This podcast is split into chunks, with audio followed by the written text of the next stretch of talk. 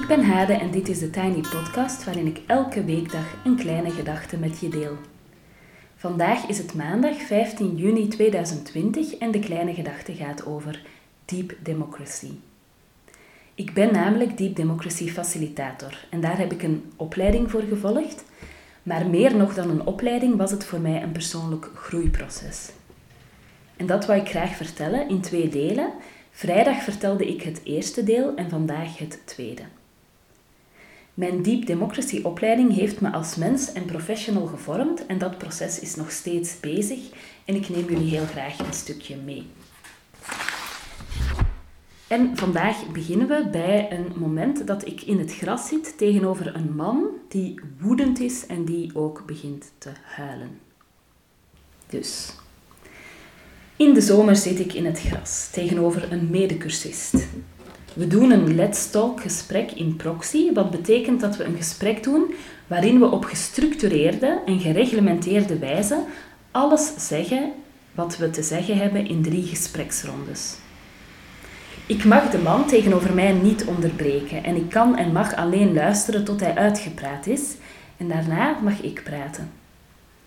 Deze oefening doen we in proxy, wat betekent dat ik voor hem een representant ben van iemand waar hij een langlopend conflict mee heeft, maar waar hij geen gesprek mee kan voeren. De pijn, de eerlijkheid en het rauwe treffen me, maar ze zijn ook louterend. Eenmaal thuis besluit ik met mijn partner, partner een let's talk gesprek te voeren. Dus niet in proxy, maar gewoon met elkaar en tegenover elkaar. Waarin we om de beurten al onze kaarten op tafel leggen. Ik dacht wel ongeveer te weten wat er in hem omgaat en omging, maar pas als we deze oefening doen, besef ik dat ik geen flauw idee heb van wat hij denkt, voelt en ervaart. Omdat ik niet mag reageren, enkel mag luisteren, ben ik niet bezig met verdedigen, argumenteren, Ehm, dingen invullen voor hem. En daardoor realiseer ik me dat ik blijkbaar zelden echt luister en daardoor ook echt heel veel mis. Ook Fanny Matheusen, trainer in Deep Democracy, waar ik het grootste deel van mijn opleiding bij gevolgd heb, was de vreemde eend in de bijt in hoe ze met groepen werkte. Ik vertelde vrijdag dat ik mij vaak anders voelde met betrekking tot ehm, mijn adviseurschap en hoe ik in groepen stond. Fanny kwam zelf zeven jaar geleden op het spoor van Deep Democracy. Ze zegt, Deep Democracy gaf me woorden bij de inzichten die ik had en een kans tot het verdiepen van mijn vaardigheden als facilitator. Het bevestigde me, bijvoorbeeld in het inzicht dat je intuïtie gebruiken een meerwaarde is in het werken met groepen. Ik werd geraakt door de diepe herkenning in Deep Democracy en niet alleen intellectueel.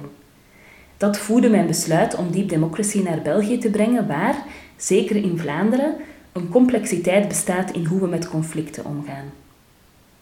Ik geloof zelf dat we in een samenleving in transitie leven en dat we toenemend geconfronteerd worden met verschillen. Als we in de spanning durven gaan staan, creëren we kansen op groei en bewustwording. Volgens Fanny is Deep Democracy radicaal anders dan andere benaderingen. Het woord radicaal, zegt ze, komt van radix, wortels, en net dat past bij Deep Democracy. Met schijnbaar eenvoudige tools ontstaan er diepe momenten van bewustwording. Ook werkt Deep Democracy met heel de mens en niet enkel met het cognitieve stuk. Ook lichamelijke gewaarwordingen, emoties enzovoort krijgen hun plek. We hebben vaak geleerd om slechts met een stuk van onszelf te werken en in Deep Democracy worden we uitgenodigd met ons hele mens zijn te werken. Wat mij ook aanspreekt is dat we niet de verschillen proberen glad te strijken of naar compromissen toe te werken. We gaan het helemaal in de spanning en in het verschil staan en dat is een vindplaats van inzicht en wijsheid. In het vierde level van Deep Democracy werken we drie dagen lang met onze eigen patronen. Doorheen vier niveaus van bewustzijn komen we tot diepe inzichten, gaan we door helende processen en leggen we de kiem voor veranderingen. Als je, zoals bij Deep Democracy, je eigen grootste instrument bent, is het immers ontzettend belangrijk het werk te doen met jezelf dat je in staat stelt neutraal en compassievol in een proces te staan als facilitator. Fanny zegt daarover: Deep Democracy houdt daarin het midden tussen klassieke therapie, waar de therapeut bepaalde dingen die je zegt zal interpreteren en terugkoppelen, en proceswerk, waarin de therapeut je zal sturen om bepaalde dingen van jezelf te verkennen. Deep Democracy geeft je de ruimte om in veiligheid en op je eigen tempo het werk dat je te doen staat te doen, waarbij de facilitator compassievol aanwezig is. Wat Deep Democracy ons brengt. Het vermogen de minderheidsstem te horen, inclusieve besluiten te nemen, voor consent te gaan in plaats van voor een lauw compromis. Maar ook participatief leiderschap, produceren in co-creatie, diepgaande conflictresolutie en samenleven en werken met waardering van het verschil. Actieve hoop noemt Fanny het naar een term van Joanna Macy. De shift maken van het individuele naar het collectieve en van denken in macht, winst en verlies naar delend.